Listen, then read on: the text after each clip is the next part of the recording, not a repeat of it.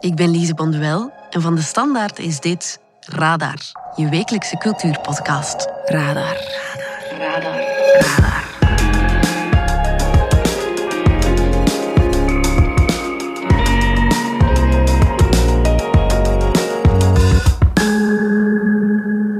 Zo wordt de Spaanse furie van het Europese theater genoemd. Angelica Lidel. Angelica Lidel. Een podiumbeest. Ze maakt voorstellingen over geweld, religie, lichamelijkheid en trauma, waarin ze de grenzen van de pornografie opzoekt. Uh, ze likt daar dan vervolgens aan, dus dat klopt, ja. Over zichzelf zegt ze dat ze haar onschuld al 40 jaar geleden verloor. Yo creo que la inocencia la perdí a los 40. Dat ze geboren is met een defect. Nací con un defecto. En dat ze denkt dat het genetisch is. Supongo que es genético. Komende week komt ze naar Intelligent met een reeks voorstellingen waarin ze in zichzelf kerft. Zichzelf vermoordt. En haar bloed oplikt. Is het gratuite provocatie of geniale taboe doorbrekende kunst? Het is spannend wel, hè? Theaterrecensent Philip Tieles komt er je straks alles over vertellen. Mm -hmm. En dan, een van de blockbuster tentoonstellingen van het najaar, David Hockney in Bozar in Brussel. Op zijn 84ste ziet hij dan wel in de winter van zijn leven... The winter is more colorful than the summer, actually. Maar niemand schildert de lente zoals hij. En het lijkt alsof je echt het schilderij binnenwandelt. Kunstredacteur Geert van der Speten legt uit waarom het werk van de Britse schilder het ideale middel tegen herfstblues is. Trees are my friends. Welkom bij Radar. Radar. Radar. Radar. Radar.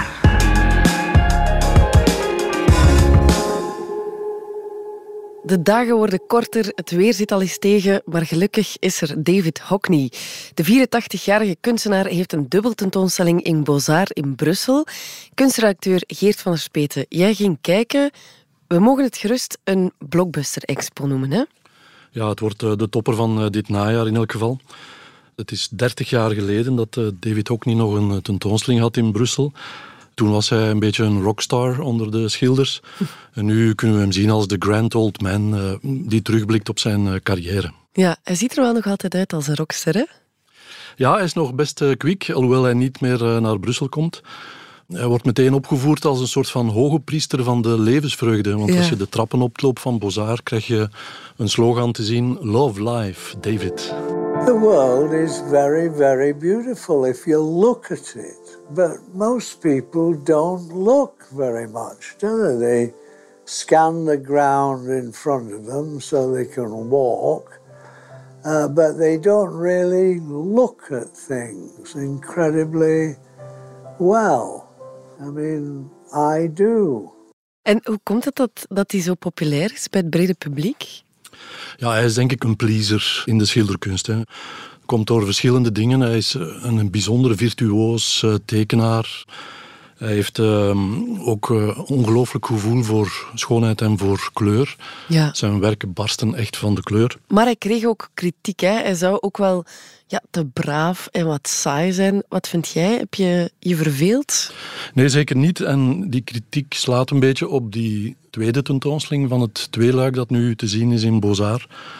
The Arrival of Spring heet dat tweede luik. Een reeks van 116 werken die hij gemaakt heeft op iPad. iPad-schilderijen noemt hij ze.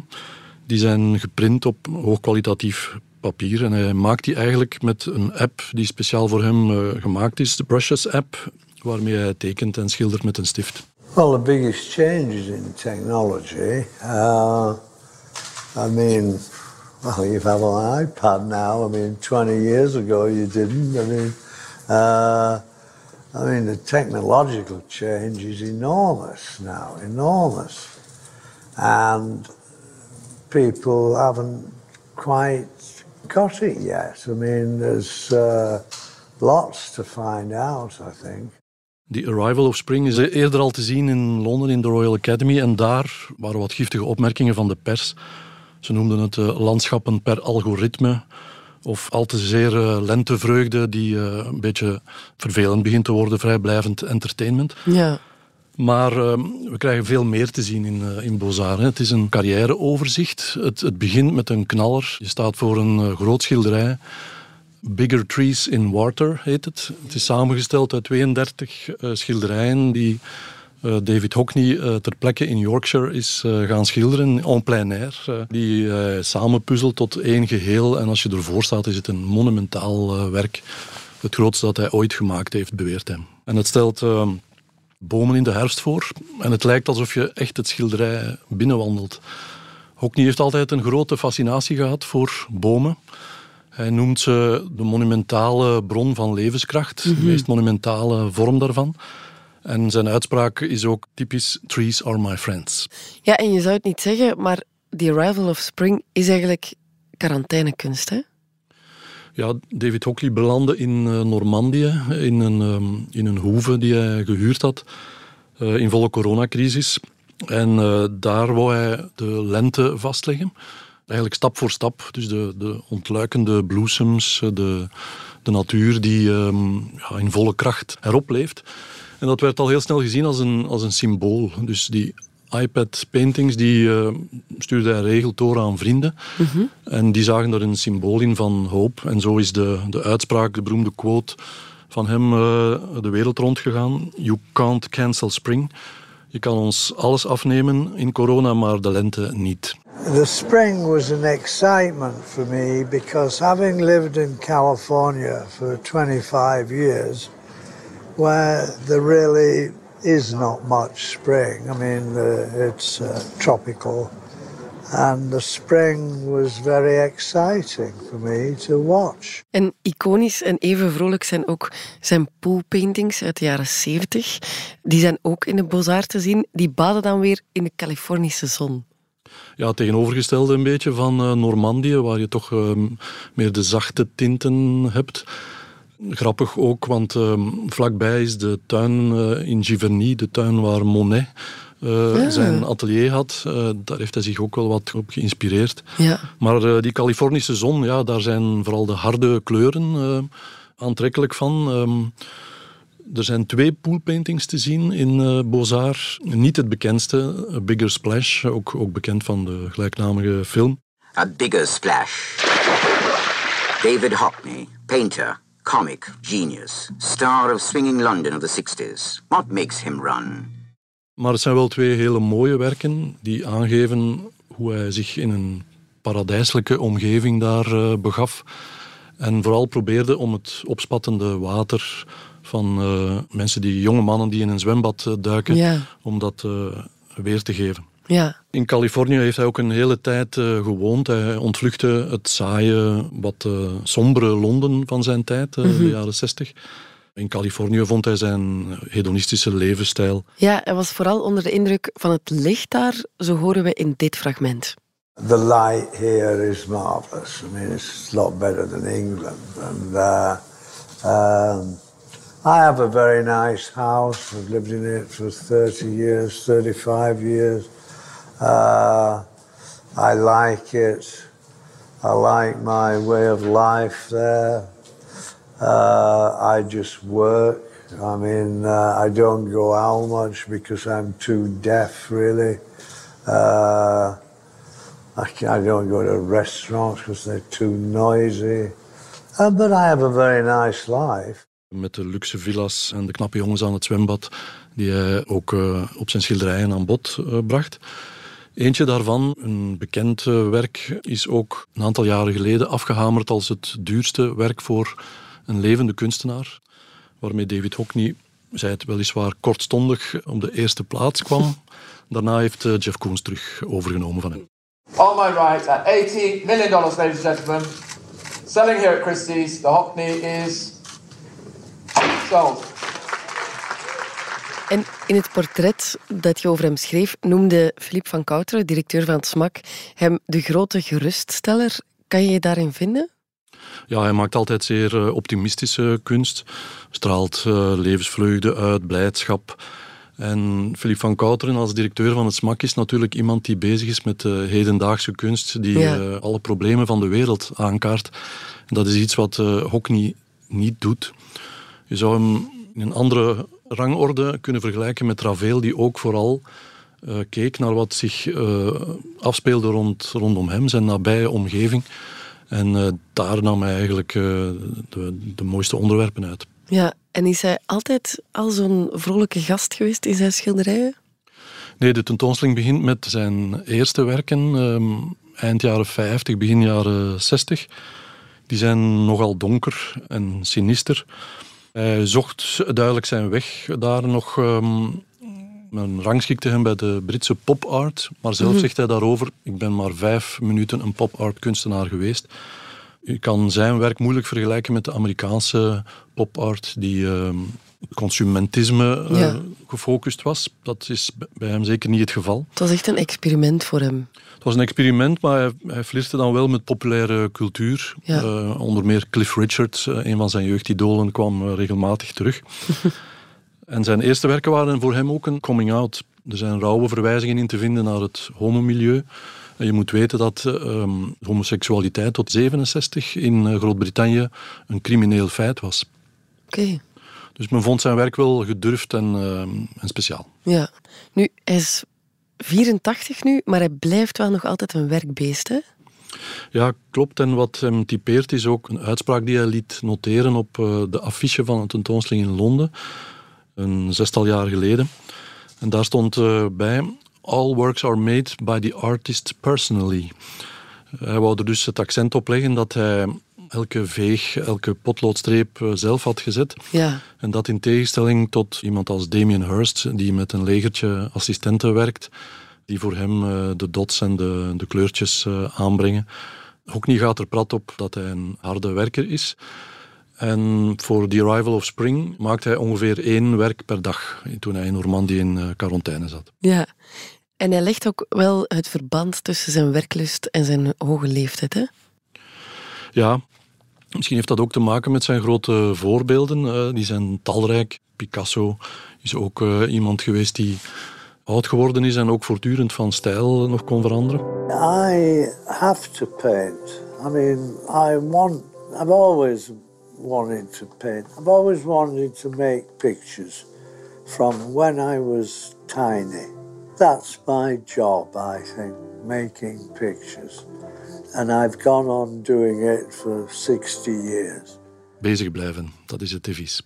Ja, hij blijft ook levenslustig, ondanks het feit dat hij momenteel ja, doof aan het worden is, hè? Ja, dat klopt. En misschien komt hij daardoor ook veel minder buiten nu. ehm, doet hij minder gezelschap op. Maar hij zei daar zelf over dat als er één zintuig wegvalt, dat een ander juist geprikkeld wordt. I feel I could see space clearer. And I put it down to the hearing loss, actually. Ja. Waardoor hij beter heeft leren kijken. En ehm, welk werk van David Hockney maakt jou eigenlijk telkens weer blijgezind, Geert? Wel, het was een prettig weerzien voor mij om de portretten terug te zien die hij in de jaren zeventig maakte. Hij schilderde op dat moment vooral vrienden en bekenden. Onder andere ook zijn ouders. Is een heel aandoenlijk portret. Maar het mooiste en het grootste is Mr. en Mrs. Clark en Percy. Ja. Dat is een koppel dat hij, waar hij mee bevriend was. Hij was zelfs getuige op hun eh, trouwfeest. Ja. Maar die zijn vrij snel uit elkaar gegaan en je ziet in het schilderij al een soort van spanning en onrust door de pose van de twee figuren. En dan de kat Percy die van opzij eh, toekijkt. Ja. En wat doet het met jou? Het is wel het pakje zoals hij dat weergeeft en ook als je het verhaal kent welke tegenstrijdigheid er zit in twee mensen die je vrolijk voor een raam ziet staan Ja. en waarvan je weet eh, dit huwelijk gaat stranden binnenkort. David Hockney loopt nog tot 23 januari in Bazaar in Brussel. Geert van Speten, dank je wel. Graag gedaan. Radar. Radar. Radar. Angelica Lidel maakt theater met veel bloed en naakt. Mensen lopen zelfs geregeld uit haar voorstellingen weg, omdat ze zo extreem zijn. Philip Tiles, jij bent op het theaterfestival in Avignon naar de première van Liebestoot gaan kijken. Hoe zat het bij jou? Ben je halverwege naar buiten gelopen? Nee, eh, gelukkig niet. Ik ben blijven zitten. Uh, ik herinner mij dat er wel enkele mensen zijn weggegaan, vooral in het begin, dat licht chockerend is. Maar de meeste mensen waren wel enthousiast. Het is uh, goed onthaald in Avignon. Ja? Het is, uh, ik vind het zelf ook wel een heel sterke voorstelling. Het is sowieso een ongelooflijk madame. Angelica Lidel, een podiumbeest. En ze brengt hier een one-woman show, waarin ze alles zelf doet. Ze speelt zelf, ze heeft het bedacht, ze creëert haar universum. Het is haar eerste productie bij Ente Gent. En voluit ja. heet ze Liebestoot. En dan een ondertitel, The Smell of Blood Does Not Leave My Eyes. Ja, en je zegt dat het in het begin van het stuk een beetje heftig is. Mm -hmm. Maar uh, ik las wel dat ze deze keer in haar eigen lichaam kerft en ook menstruatiebloed oplikt. Dat is de blood uit de titel misschien. Hè. Ze, dat gebeurt ook in het begin. Ze, ze maakt zo krasjes in haar benen. Uh, ze dept ook met een uh, doekje aan haar geslachtsdeel en dat ziet dan rood um, daarna. Ze likt daar dan vervolgens aan. Dus dat klopt, ja. Oké, en waarom doet ze dat? Zelf zegt ze daarover dat bloed voor haar symbool staat voor liefde, schoonheid en dood, de heilige drievuldigheid. En door dat op te likken komt zij in een vorm van spirituele spanning, noemt ze het. Mm dat haar helpt om het ritueel dat zij op zijn opvoert ook goed te doen. Uh, en ik denk ook hier concreet, um, refereert ze naar, uh, wil ze de pijn van een stier, of een, to een, torero die door een stier wordt aangevallen, ook voelen. Want stierenvechten is een van de grote thema's uit het stuk. Ja. Maar ik moet er ook wel bij zeggen dat ze in interviews zegt dat ze zich nooit uh, verwondt buiten de scène, dat ze dat alleen maar doet op het podium. Nu, ik kan me inbeelden dat jij als uh, theaterrecensent al veel hebt zien passeren op het Mhm. podium. Maar hoe heb jij die scène ervaren? Vond je het chockerend? Het is spannend wel. Hè. Je ziet ze inderdaad kerven. Ik vond het zelf niet zo chockerend, omdat ik ook wel voel van waar het komt wat ze wil doen. En het voelt niet gratuit. Mm Um, misschien bij sommige toeschouwers die daar wel op afknappen. Ik kan het wel echt inbeelden dat het gebeurt. Maar ja, ik heb Fabere of um, Ivo Dimchev, die kraste ook heel vaak in zichzelf en deed dan dingen met zijn Ja. bloed bijvoorbeeld. De performance kunstenaars van vroeger. Zelf ben ik niet zo snel meer gechoqueerd van wat er allemaal kan op het podium. En het chockerende zit zo in het begin, in het eerste kwartier. En daarna uh, is dat dan voorbij en kan ze dan haar hart openleggen. en is het, wordt het heel persoonlijk eigenlijk. Ja, en er staat ook een stier mee op het podium, hè?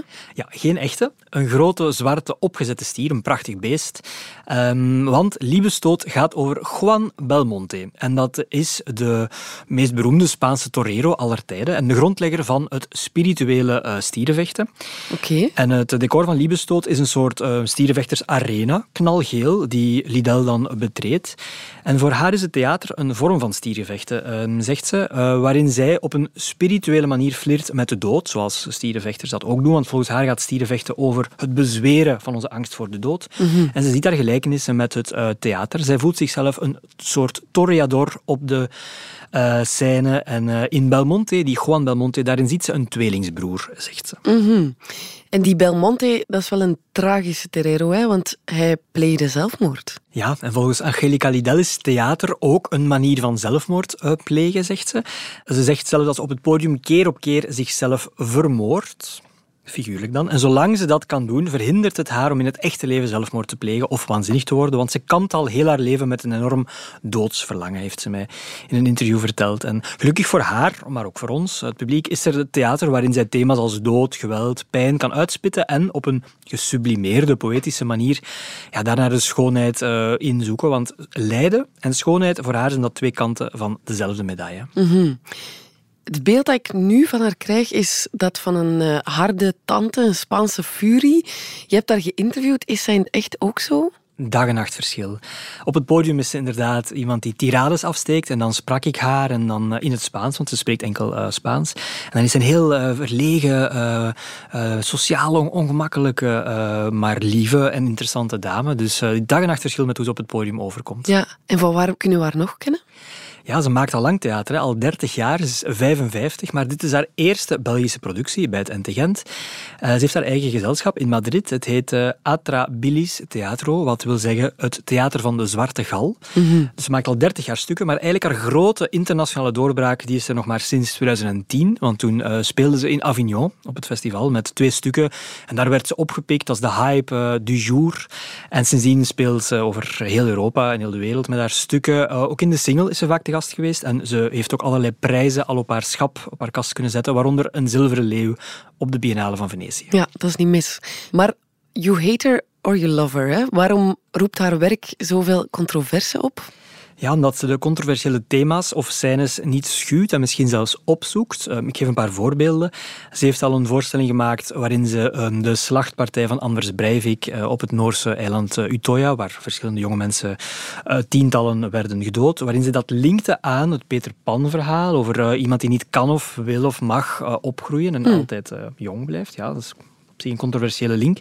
Ze heeft ook al een stuk gemaakt uh, gebaseerd op de aanslagen in Parijs. Um, ze heeft ook echt een hekel aan politieke correctheid. Hè. Ze, is, ze gelooft niet in MeToo bijvoorbeeld. Uh, haar stuk The Scarlet Letter, daar heeft ze ook een hele rant tegen de MeToo-beweging, tegen feminisme.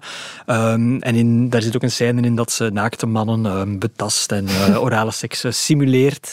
En dat soort dingen. Dus ze zoekt de controversies wel op op het podium. Ja. Ook berucht is een vijf uur durende productie waarin ze onder meer een groep naakte danseressen liet masturberen met de tentakels van dode octopussen. Mm -hmm, en, ja, en ik heb het niet gezien, maar uh, ik liet me wel vertellen dat Liebestoot, waarin ze dus zichzelf ook kerft, dat dat niet de eerste keer is dat ze aan automutilatie doet op een podium. Ze heeft het al vaker gedaan. Dus je Ja. zou kunnen zeggen dat ze daar raakvlakken heeft met iemand als Marina Abramovic, een performancekunstenares die dat vroeger ook vaak deed. Hè. Leiden, zichzelf snijden voor de kunst. Ja, en die obsessie met eh, lichaamsappen als bloed, urine, sperma, doet me eigenlijk ook wel denken aan eh, ja, Jan Fabre, hè, de theatermaker die zich nu natuurlijk voor de rechter moet verantwoorden voor grensoverschrijdend gedrag. Kan je hun werk ook vergelijken? Ze bewondert Faber alleszins. Ze vertelde me in het interview dat eh, Faber voor haar een soort broer is. Hè. Ze werken ook al 30, 40 jaar eh, aan het uitdagen van het burgerlijke theater en het opzoeken van die grenzen. Maar er zijn ook wel enkele verschillen, denk ik. Bij Faber gaat het eh, meer om het esthetisch tonen van die uitputting, terwijl het bij Lidl ehm, echt heel erg vanuit haar hoogst persoonlijke woede en trauma's vertrekt. En haar beeldtaal, ehm, die echt zo stoeit met religieuze iconografie en katholieke beeldtaal en heel barok is, die heeft meer verwantschap, vind ik, met iemand als Romeo Castellucci, die ook wereldberoemd is eh, met zijn theater. En nog een verschil met Fabre is misschien dat Lidl eh, altijd of bijna altijd zelf op het podium staat. Hè. En, het- en ook vaak alleen. Dus als ze die grenzen opzoekt van lichamelijke uitputting en van pijn, dan is dat op haar eigen lichaam. Maar i- is ze uit op provocatie? Dat ontkent ze. Ze zegt haar doel is niet om te provoceren of om schandaal op te wekken. Nooit wil ik tegen het publiek zijn, zegt ze. Maar ergens weet ze toch dat het publiek geschokt zal zijn als ze vrouwen op het podium laat masturberen met inktvissen en eh, ja, als mensen haar in haar benen zien kerven. Ja, ehm, ongetwijfeld wel. Maar ze, hou- ze houdt er ook van om het burgerlijk publiek een beetje te sarren, denk ik. Maar tegelijk Ja. heeft ze ook een soort rabiate fanclub, eh, denk ik, die wel houdt van, van haar werk en die misschien ook wel wat gewoon is. Ja, Ehm, maar ze, ze zegt zelf, het theater is voor mij een soort offerande. Eh, een, een liturgie, bijna een religieuze dienst tussen mij en mijn publiek. En ik wil het publiek een catharsis laten ervaren. Eh, maar om dat idee van opoffering te bereiken, moet ik mezelf in heel extreme situaties brengen. Dus ze offert zichzelf eigenlijk op voor het ritueel, zo zou je Ja. kunnen zeggen. ja.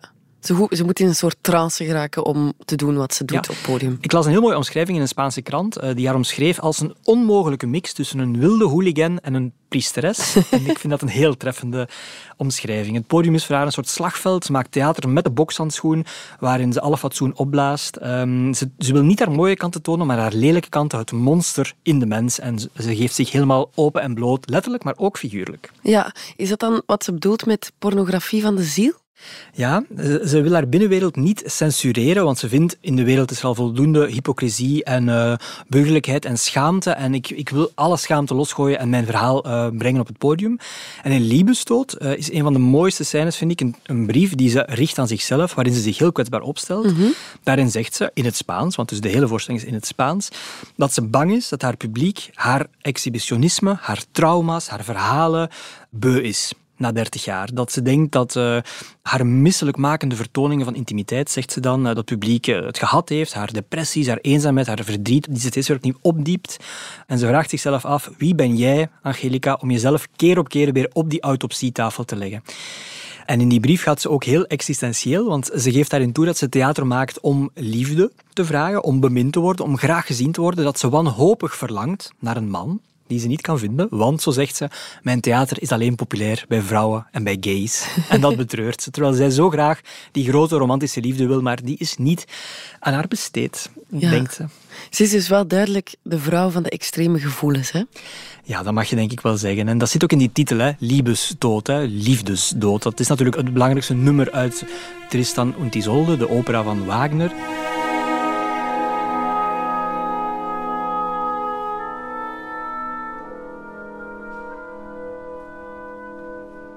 En Tristan en Isolde zijn naast het stierenvechten ook een groot thema in dit stuk. Ehm, op een gegeven moment zegt ze tegen de stier, eh, Tristan, dood me. Dus ze- ze wil eh, door die stier bemind worden, maar ze wil ook samen opgaan in de, in de dood. Want ze gelooft, denk ik ook echt, dat in de dood de ultieme vervolmaking van de liefde, dat je die pas daar vindt. En dat is natuurlijk uber romantisch, hè, Ja. in de romantische, filosofische traditie.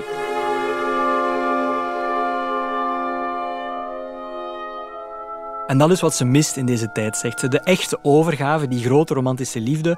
Ze vindt zichzelf een antieke ziel, een kind van het verleden, een kind van Rimbaud, Fassbinder, Fellini, Pasolini, zo de grote kunstenaars die er eh, zich volledig smeten. Dat zijn haar grote inspiratiebronnen. Ze zegt van zichzelf dat ze niet past in deze tijd. eh, Een tijd waarin kunst en theater die grote, sacrale, rituele kracht hebben verloren, die het vroeger wel nog had. En Ja. die kracht die wil zij met haar woeste, overweldigende theater van de grote, extreme gevoelens inderdaad, die wil zij terugclaimen. Romantisch en pornografisch, het kan. Yes. Bewijst Angelica Lidel. Liebesstoot is te zien van 13 tot en met 17 oktober in NT Gent. Philippe Tilles, bedankt. Gracias. De suggestie van de chef. Afsluiten doen we elke week met een suggestie van de chef cultuur van de standaard, Philippe van Ongevallen. Deze keer heb ik eh, een wat aparte tip. De voorbije week mocht ik een playlist samenstellen voor de mensen van eh, het magazine van de Standaard, die op zaterdag een special hebben over daten. En ze vroegen mij daar een soundtrack bij te maken met allemaal liedjes waar je kunt bij daten, die je opzet net voor je gaat daten, die je doen dromen van daten, dat soort dingen.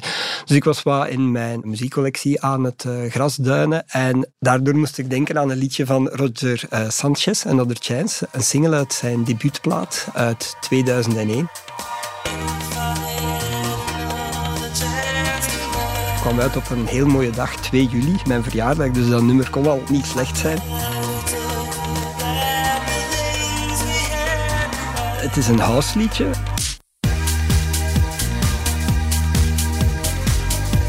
Hij heeft daarvoor twee zinnen gesampled uit een nummer van Toto. Chance tonight, I'd try to tell you that the things we had were right. I Won't Hold You Back.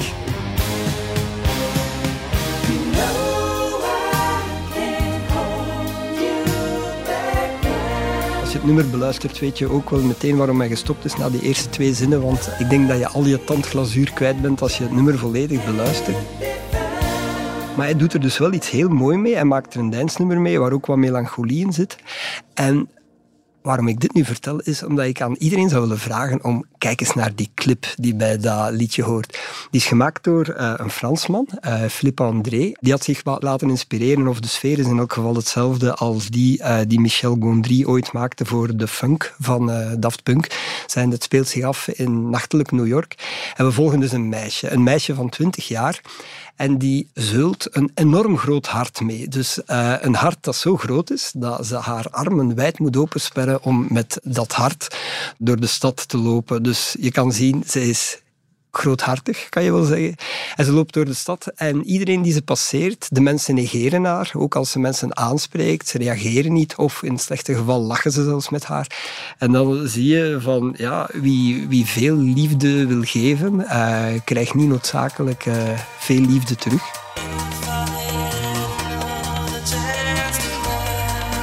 Elke keer weer als ik dat einde zie, staat er water in mijn ogen.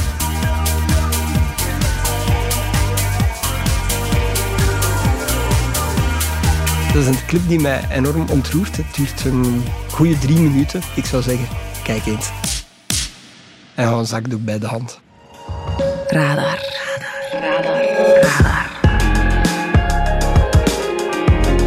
Dit was Radar, de wekelijkse cultuurpodcast van de Standaard. Bedankt voor het luisteren. Volgende week zijn we er opnieuw. Radar bundelt ook cultuurtips in de Standaard Weekblad en in de nieuwsapp van de Standaard. Luister ook zeker naar onze nieuwspodcast vandaag, uw dagelijkse nieuwsverhaal in 20 minuten. En ken je DS Podcast al, de nieuwe podcast-app van de Standaard? Daar luister je niet alleen naar al onze journalistieke reeksen, je krijgt ook elke week een eigenhandige selectie van onze redacteurs en je vindt er ook al je persoonlijke favorieten. Download hem nu gratis. Wie vragen heeft rond zelfdoding kan terecht op de zelfmoordlijn via het gratis nummer 1813 of via www.zelfmoord1813.be.